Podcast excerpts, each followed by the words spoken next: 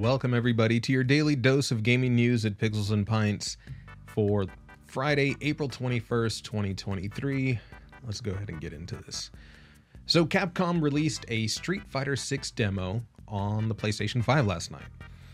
Uh, they had a, I don't know, like a, a Street Fighter 6 showcase uh, that happened around 5 p.m. Central Time, hosted by Lil Wayne, basically going over some of the the modes and whatnot for uh, Street Fighter 6. We got a world tour mode. Players can create their own character, meet unique characters, and battle various enemies to level up and earn rewards. Wearable gear affects the avatar's appearance and stats. The game also features a new 4 button modern control style and an assist button for performing combos, a fighting ground mode. There is a new character damage model and improved sound accessibility options. They also have tutorials, combo trials, arcade mode, extreme battle, and ranked matches.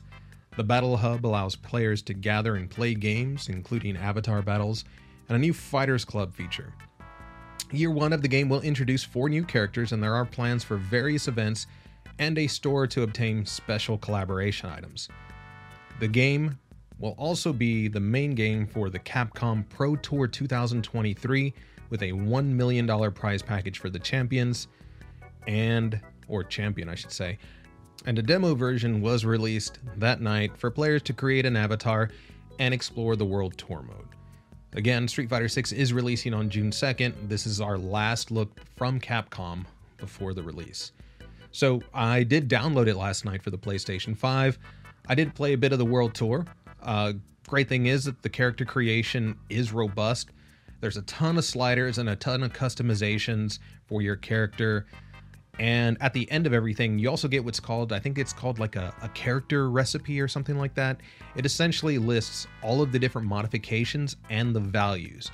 So it's visible on a single screen. So, you know, take a screenshot, you know, take a picture with your phone or whatever. So if you ever, I guess, need to recreate it, you have all of the individual slider values in order to carry that over. So starting off with World Tour, you start off with Luke uh, you have kind of like a little bit of a story mode. You go into, I guess, the the dojo or whatever it is, and you kind of learn the ropes. It's kind of a tutorial section. You learn how to walk and run and whatnot, and then you're basically unleashed out into the overworld. And you know, the overworld is nice. You know, you're it's packed with a whole bunch of people and vendors. And essentially, you can go out and you know pick fights with random people. You know, everybody has their own levels. By fighting these people, you get to earn XP. I'm assuming you would have earned money too, but the demo didn't seem to let you earn any money. Although I guess it probably wouldn't have made sense anyways, even if you were able to stack money. So, with that money, you can purchase consumables. With these consumables, you can eat items that are going to restore your health. They also have some other items that can affect other abilities, like uh, being able to hit harder or maybe taking less damage.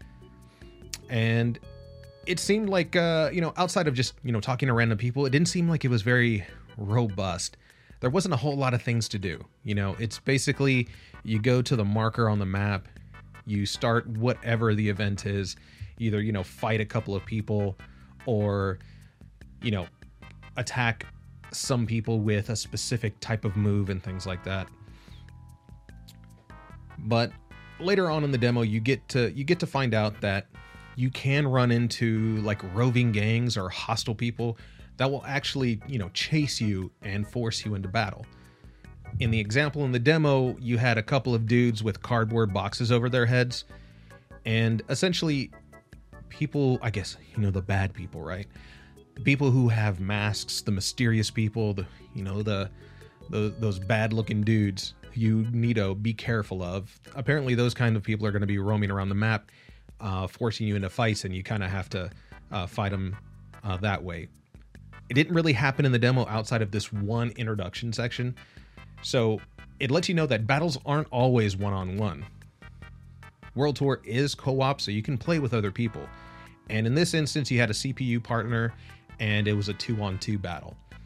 It it kind of works out because the the fighting isn't isn't like on a 3D area you can't really move around you know it's still kind of like the you know the side to side kind of motion uh, you know you jump up and down you can't move in three dimensions So it gets a little hectic when you have multiple people like on the same plane, just kind of going at it. And as they uh, mentioned in the announcement uh, yesterday, they are there are two control schemes. The modern control scheme essentially turns it into a one-button fighter. I mean, I wouldn't call it on the same ex- uh, at the same extent of I don't know, maybe a, a Smash Brothers, but essentially, you know, you get you know you have a, a special button that you can press.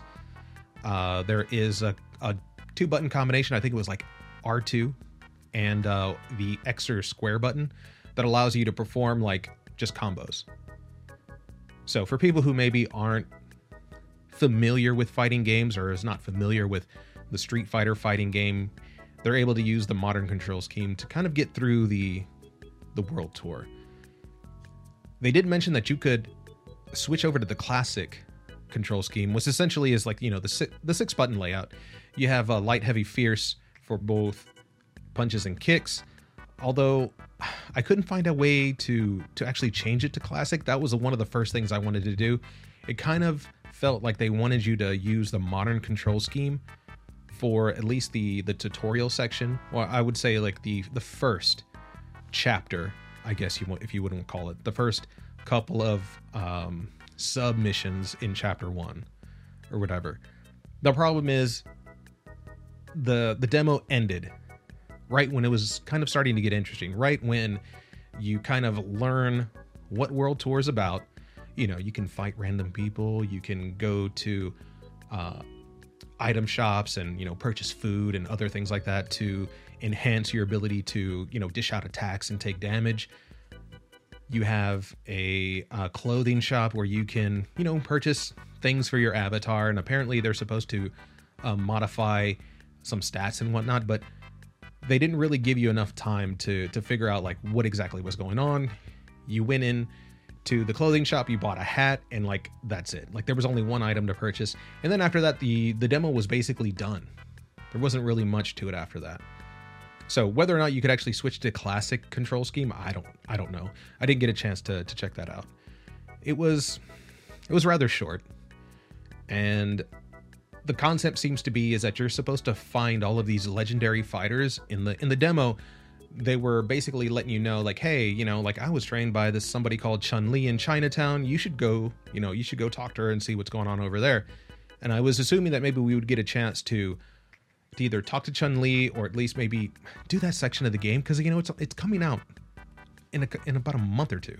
So at least give us that little that little bit to kind of see you know what else we could do. Because what happens is that once you defeat these legendary characters you learn a i guess a legendary move i think is what they call it which you can slot in and you can use that on your avatar you know to kind of customize your move set.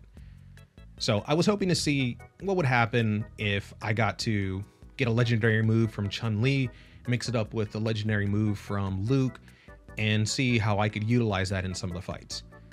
So un- unfortunately we really couldn't get that far and it's kind of a shame because the demo was i was starting to kind of enjoy the world tour mode and not being able to do much more than that and just getting immediately kicked out to the to the title screen kind of sucked.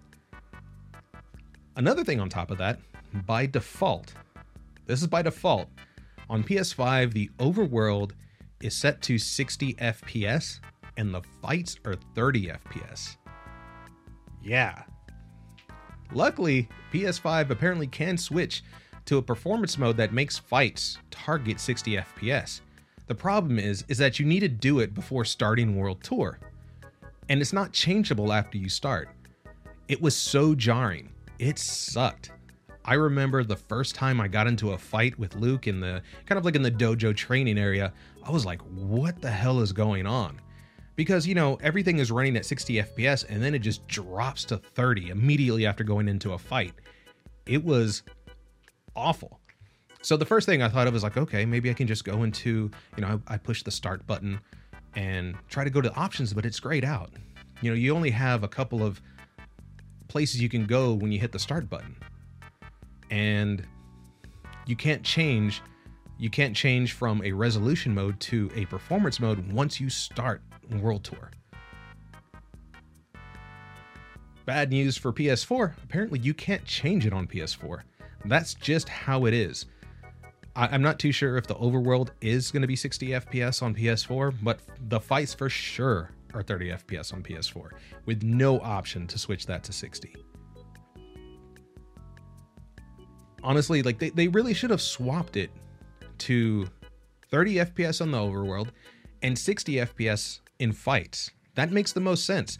When do you need that extra smoothness, the the reduction in input lag? It's definitely in the fights. You know, you can argue that 30 FPS is fine, but honestly, I thought there was something wrong with my game. Either way, again, Street Fighter 6 is releasing on June 2nd. It's looking like it's going to be really good. I had a great time in World Tour for the little bit that I was able to play. Um, I'll be interested in seeing what it's like when the full game releases, but you know, I'm not really a fighting game fan, so I don't really see myself going out to buy to buy Street Fighter 6, unfortunately. But for those of you who are really interested in Street Fighter 6, you know, as a casual player, if you're a casual fighting game fan and you just love the Street Fighter 6 uh, or Street Fighter series in general, I think you're gonna really enjoy World Tour mode. They they it feels like there's going to be a whole bunch of stuff to do and you know they just gave you a quick glimpse quick glimpse. I, I just kind of wish i could have played a little bit more. But you know if this thing goes on sale or something like that or if it com- comes on the game pass or maybe uh playstation is going to get a i don't know like an exclusive like maybe it's going to come on ps plus or something like that. I mean to be fair playstation did get this demo a week ahead of everybody else I'm probably going to try this again once it hits. Uh, I think it's going to hit Steam or whatever, wherever it's going to be on PC. If they have the demo available for PC, I'm going to play that because I want to see what it looks like on there. It looks fine on the PS5.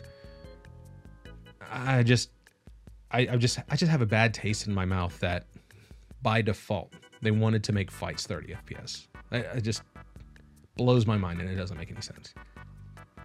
Anyways, the the last thing that we're going to talk about today is poor Jeff Grubb. Jeff Grubb is catching some major strays for a comment, a passing comment that he made that he made about Hi-Fi Rush. And he claims from what he's heard is that Hi-Fi Rush didn't make the expected amount of money. Okay?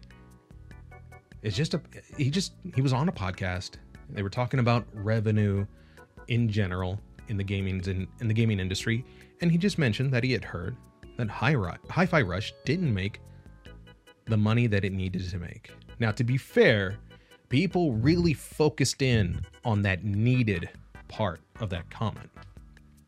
Now, if you don't know who Jeff Grubb is, essentially, like, and this is how I know him, you know, like, I consider him a gaming insider. You know, he has leaks for, you know, events, uh, some information about games that have ended up being true. So, yeah, you know, if he, Jeff Grubb comes out to say something, I, in general, don't take his word as gospel. But, you know, I take it into consideration when it comes to some of the more, you know, inside baseball part of gaming. Now, when he made that comment, gaming Twitter, gaming Reddit, and ResetEra were all over this. It became one of the top posts in our gaming on Reddit. Twitter blew the hell up. ResetEra also blew up. They I believe they ended up closing most of the threads on ResetEra because everybody was going at it. Essentially you have the Xbox fanboys, the PlayStation fanboys, and people who just love to start drama. They just were fighting with each other. Just like, see, guys, Xbox is dead. Everybody who bought an Xbox Series console is a fool.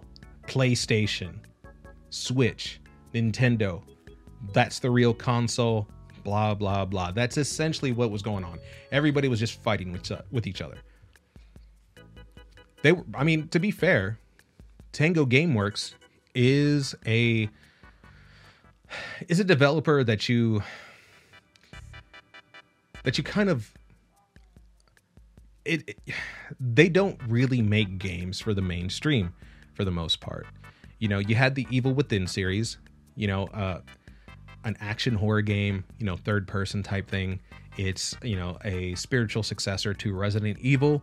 You know, not everybody's down with that. You know, it's made by Shin it was made by Shinji Mikami, who is basically the the father of Resident Evil. He went from Capcom to Platinum to Tango. And so people were like, "Oh, Tango Gameworks is in trouble." Hi-Fi Rush came out and it blew up on the internet for a couple of weeks. Everybody was playing it when they shadow dropped it. And now it's like, wow, we loved Hi Fi Rush, but apparently they didn't make enough money. So we'll never see a Hi Fi Rush sequel, and Tango Gameworks is probably going to get shut down. Although it doesn't help that Shinji Mikami also left recently. So maybe people are seeing that as a sign of things that are coming for Tango Gameworks, that everybody's jumping ship. We don't know. To kind of like further roll that that that snowball down the hill, Jez Corden, a co-managing editor for Windows Central, just wrote it's not a scathing article, but man, it's such a sad article that laments how Xbox is being left behind for Microsoft's other initiatives. And I'm not talking about Xbox as a platform in general. We're talking about the core Xbox users, the people who have that box underneath their TV sets. So he wrote that, you know, Xbox sales are dropping while PlayStation 5 sales in the UK have surged by over 369%. We talked about that earlier in the week. Xbox consoles are struggling to maintain their foothold in the gaming market, and sales in Japan have been especially weak. Really has. They, I think, I believe they're moving dozens of consoles in Japan right now. Despite this, Xbox as a platform continues to perform better than ever with 120 million with 120 million active users. However, Xbox fans are feeling left behind as their platform's priority shift towards multi-purpose cloud servers instead of home console stock levels. I'm not really too sure if stock levels are really the issue. Maybe there's just not enough people wanting to purchase Xbox consoles, to be fair. Xbox is seemingly focusing on their their cloud gaming platform. They want to see people play their games on maybe something other than an Xbox. And so, who needs Xboxes if even Microsoft doesn't want you to play these games on Xbox? The desirability of Xbox Game Pass is also questionable, as indie, as indie developers see an, don't see an opportunity to make money on Xbox. Xbox fans are pi- pinning. Xbox fans are pinning their hopes on the upcoming Starfield game, which I guess is kind of true. As as an indie developer, essentially what you're doing is you're kind of signing your life away when it comes to getting your game on on Game Pass. You're hoping that the money that Microsoft is giving you is enough to cover your costs as a developer in order to get the game out and hope that it doesn't just crater your sales because of it. Some people have said that indie developers love Game Pass because oh my god, the amount of publicity and just marketing potential that comes from having your game being available on Game Pass just ignites sales on other platforms. So many developers are saying that's not true. And I mean, it, it's tough to it's it's tough to really say because a lot of these agreements are locked behind NDAs, so we kind of have to take that kind of information with a grain of salt. We don't know if Game Pass is worth it for indie developers. We just know that it's good a good way to get a large chunk of money up front. Although I think I have heard that there are some other ways of earning money. Uh, this may be I might I might be mixing it with uh, Epic's Game Store, but I know on I want to say that on Epic's Game Store, you can also get paid based on the amount of people who actually play your game. And I don't know if Xbox has. They probably have a whole bunch of different varying kinds of agreements when it comes to putting your game on Game Pass. So it could depend. So Xbox Cloud Gaming allows players to stream games over the internet, but the experience still isn't good enough. Microsoft's execution of its ambitious effort to expand the Xbox platform to other platforms isn't good enough so far and risks undermining the console core of the gaming division. I have tried Xbox Cloud Gaming, and I'll let you know right now, it's kind of shit. It's not good at all. What was it I played? I don't think it was Wo Long. It was like Legend of Tian Ding. It was one of those games. It was, I think it was a smaller game. But I, I did try it on Xbox, uh, the cloud gaming platform, and you know it's it's really good. It's there there isn't a lot of barriers in your way to play it. It loads up in your browser, you know, it does its thing, and then basically you you get the title screen. You know, as long as you have an Xbox controller connected to your PC, it's awesome.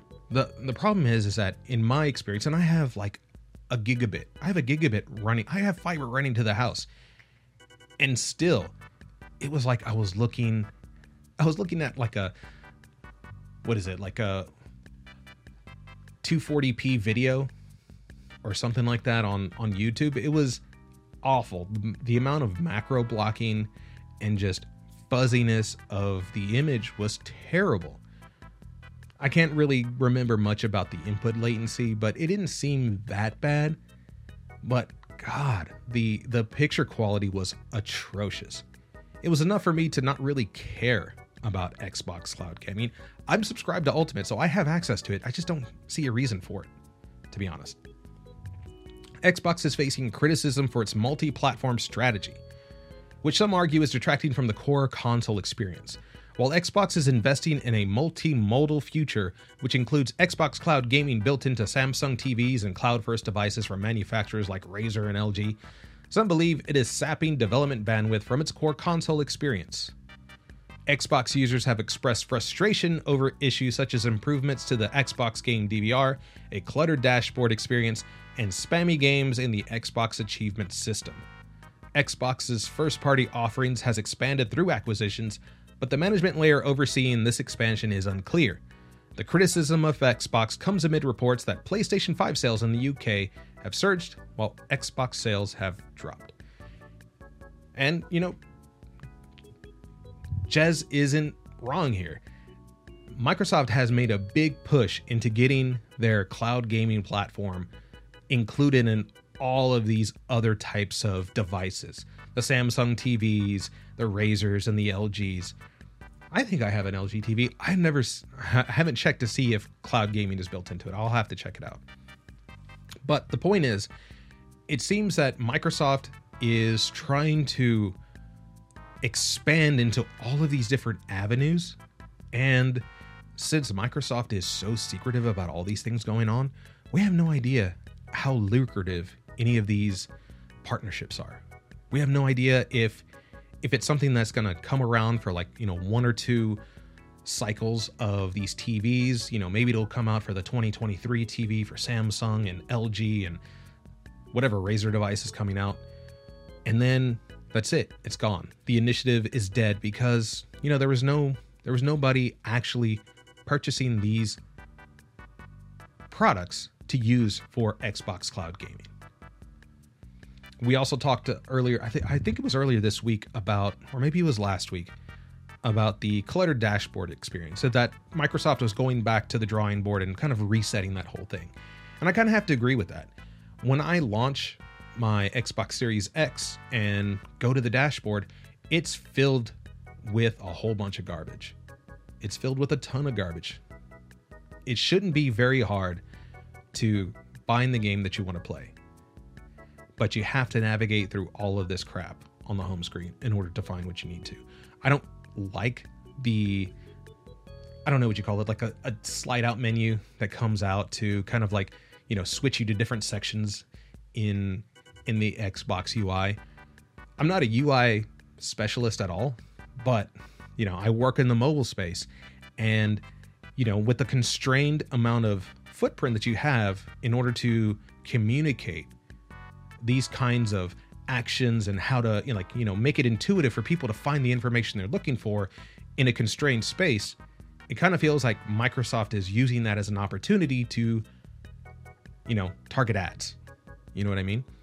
For somebody who's invested $500 plus maybe a, you know, 10 to $15 a month subscription fee and you're being inundated with ads that are taking up precious space, I hate Microsoft on the Windows platform because of that. When I launch when I launch my start menu, I don't want to see ads, you know? I don't need to be shoved with all of these products that I don't want. And you can't turn this off.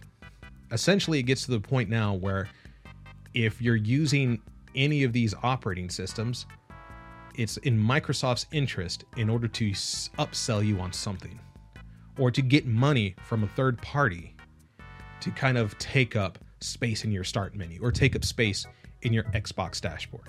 It's kind of terrible. Corden continues that despite frustration among core fans, Microsoft's horizontal expansion approach seems to be working financially, with Xbox becoming a much larger organization. However, the expansion shouldn't come at the cost of existing customers. The upcoming acquisition of Activision Blizzard could bring engagement to new heights and subsidize investments in fixing Xbox platform interface issues. While the expansion strategy makes sense, it shouldn't compromise the core Xbox experience. Microsoft faces an uphill climb to fix its issues and execute its vision without sacrificing the console community. And we'll see rumor is is that Activision Blizzard, that whole thing with the CMA, you know, blocking the acquisition, that should be a non-issue sometime in the next couple of months. But we'll see. Uh, right now, we know that Diablo 4, I believe, has already been confirmed that it is not going to be on Game Pass. So I think we're starting to see Microsoft starting to maybe make expectations that there's going to be some experiences that you're going to have to pay for, that Microsoft will not foot the bill. Maybe they understand that Diablo 4 is going to print money. And from my experience, like it seems like Diablo 4 is going to be amazing. So they don't want to give that away for free on Game Pass. We'll see. At least for now, Bethesda's output is going to be all on Game Pass day one. We know that again, Diablo 4 is going to be on Game Pass. It doesn't seem like being a Game Pass Ultimate subscriber even isn't going to give you any benefits on the World of Warcraft side. We assume that Microsoft is going to be giving you the the Call of Duties and whatnot, but we still haven't haven't seen exactly what their plans are for that, and we probably won't see that coming up for probably another six six months or so after the acquisition. So, on top of all of this drama, we had Aaron Greenberg, who is a vice president of Xbox Games Marketing at Microsoft, tweeting that Hi Fi Rush met all expectations. Phil Spencer retweeted that, apparently. We also had people bringing out a leaked email that was announcing the departure of Shinji Mikami from Tango Gameworks from earlier this year. There was a senior vice president of development at Bethesda, Todd Vaughn, who said that Hi Fi Rush was one of the most successful launches for Bethesda and Xbox in recent years. To be fair to all parties, everything they said could have been true. You know, Jeff Grubb could have heard correctly that it didn't meet its monetary goals. Aaron Greenberg could also be correct that it met all expectations. Why? Because we don't know what their expectations were. Xbox, again, is essentially a black box when it comes to any kind of performance metrics. We don't know their hardware sales. We don't know their their software sales. The only thing we really get is their subscriber numbers. Because that's kind of like what their metrics are. Quarterly earnings reports, they only cover high level expectations on their gaming division as a whole. We don't know about how any of their developers that are underneath their umbrella are doing. Jez is right though. Xbox has a perception issue. You know, the latest was the Redfall quality mode. You know, that was some more bad optics for the Xbox platform. We're a couple of weeks from release. All of their marketing videos have been at 60 FPS. And then all of a sudden they tweet out, hey guys, uh, yeah, about that. on Series X, 4K, right? But it's going to be 30 FPS. Hey guys, you know, 1440p at 60, like that would have been cool too. 4K, you know, dynamic resolution scaling, like that would have been fine too. Maybe maybe it's not a native 4K. I don't remember if they they actually specified if it was native or not. Regardless, it's going to be 30 FPS. Same thing for Xbox Series S. I believe Series S was at 1080p, if I remember correctly, or maybe I remember incorrectly. Still 30 FPS. Redfall has already been delayed an entire year. This was supposed to be released sometime in 2022. In, I want to say, in the middle of the year, May, I believe. May 12th. They made an announcement that Redfall was being delayed into 2023, as well as Starfield. Starfield was supposed to be released, I believe, in November of 2022. Now it's it's basically been delayed about 9 months. Redfall I don't know what the original release date was, but it's probably again another 9 months. And it kind of feels like the game wasn't ready then.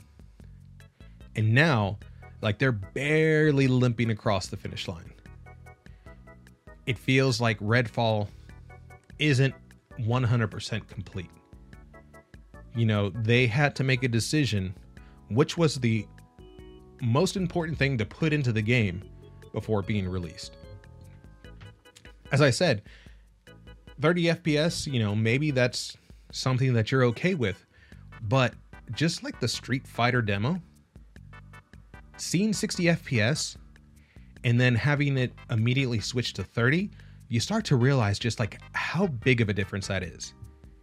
And in my opinion, it makes more sense to sacrifice resolution in order to increase frames per second. I always do that. Any chance I get, I always switch to performance mode. I don't care how good the thing is going to look on my console.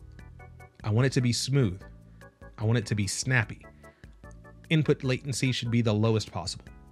I want to feel like the controller and the character on screen is basically an extension of myself. And it definitely doesn't feel like that with 30 FPS.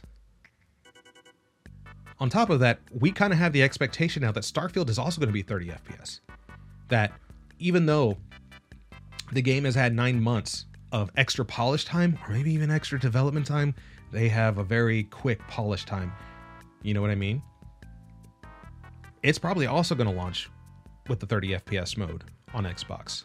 There's probably not going to be a 60 FPS mode. The Starfield footage that we got, what was it? I think it was last year. It was either during the um, the Game Awards, Tokyo Game Show. I forget which one it was, but man, that footage looked rough. And to be fair, we don't know what that footage was running on we can assume that Redfall, all of their marketing materials was running on a PC. So all those marketing videos, the 60 FPS marketing videos that we got, they were all running on a PC. If Starfield was running on a PC and it also looked like garbage, where do we really expect it to land on Xbox? With the only thing, the only way possible you could run it on Xbox would be a 30 FPS mode. We'll see if they can do 4K. But man, if if they have like some sort of like 1440p 30 fps only mode for starfield okay maybe most people aren't going to care. Most of the most of the people who just you know buy the game and play it on their box don't perpetually live on the internet maybe they're going to be fine with it. But man the internet is going to blow up.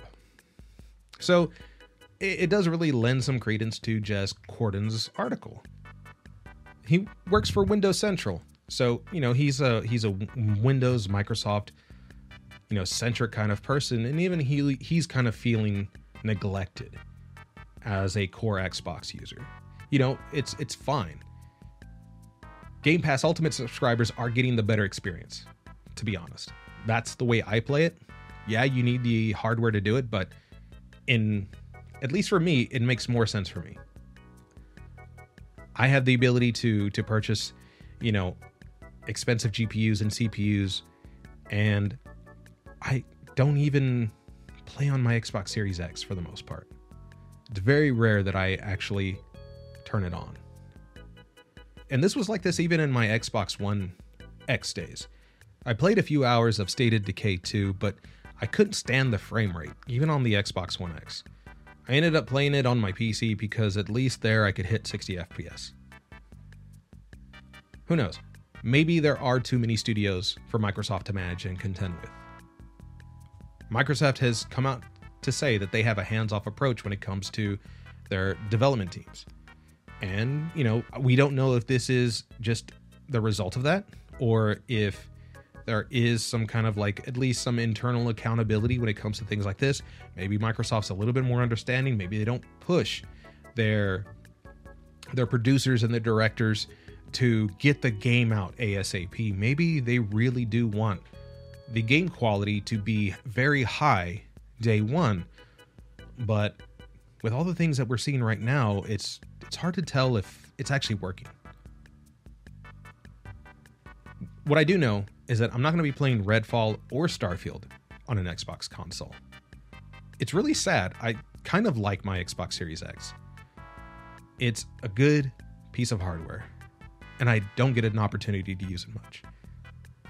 I think the only thing I have used it for recently was the retail emulators, or at least the emulators you could play on retail mode. But Microsoft just took that away. So even now, like, there's nothing for me to, to do with it if I'm going to play a game, it's going to be on my PC with uh, Game Pass Ultimate.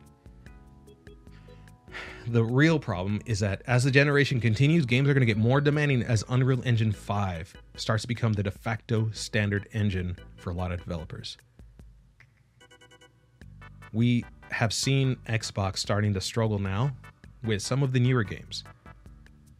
Resident Evil 4 Remake, I mean, it's not quite a 60 FPS experience, but it wasn't a good 60 FPS experience.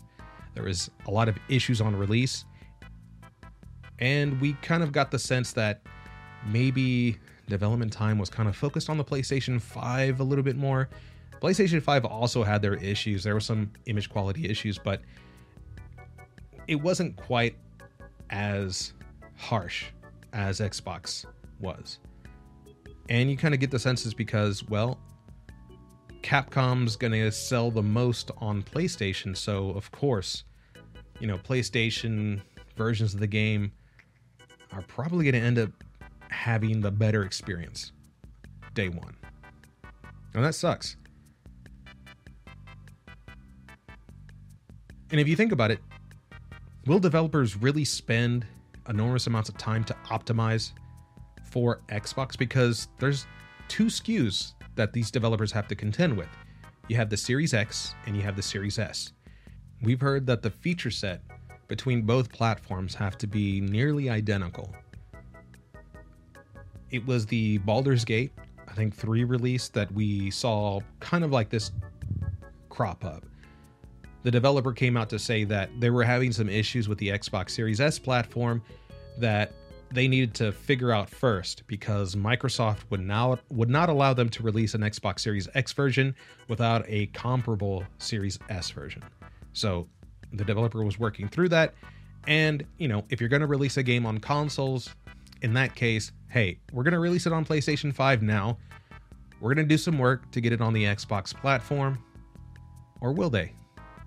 We'll, we'll have to see. You know, PlayStation 5 has a substantial install base more substantial than Xbox. And right now, the gap is only getting wider. So we'll have to see what happens as more third parties start to increase their reliance on Unreal Engine 5. We'll see what's going to start to happen. I mean, right now the the gulf in performance isn't that bad.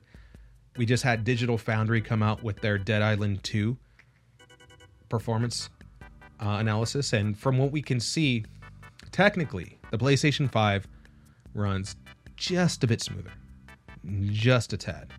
Xbox Series X, their ability to hold 60 frames per second isn't quite as robust as PlayStation 5, but I mean, relatively speaking, they're the same.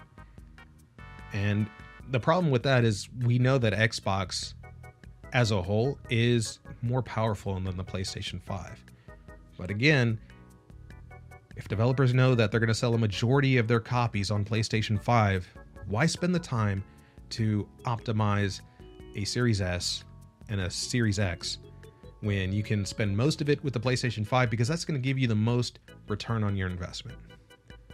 So hopefully hopefully this gets worked out. Hopefully Microsoft comes comes out strong. Redfall is coming in a couple of weeks, so let's hope that Redfall is everything and more that they claimed it to be.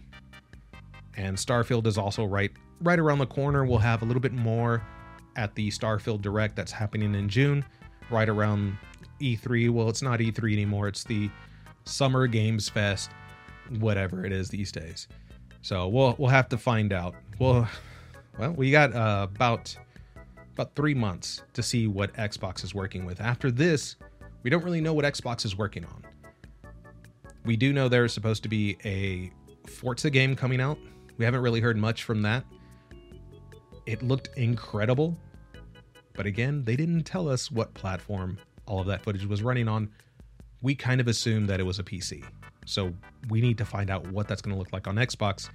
And again, once Redfall ha- uh, drops, this conversation is probably going to happen again. When Starfield drops, it's going to happen again. And whenever Forza drops, we're probably going to be having this conversation again.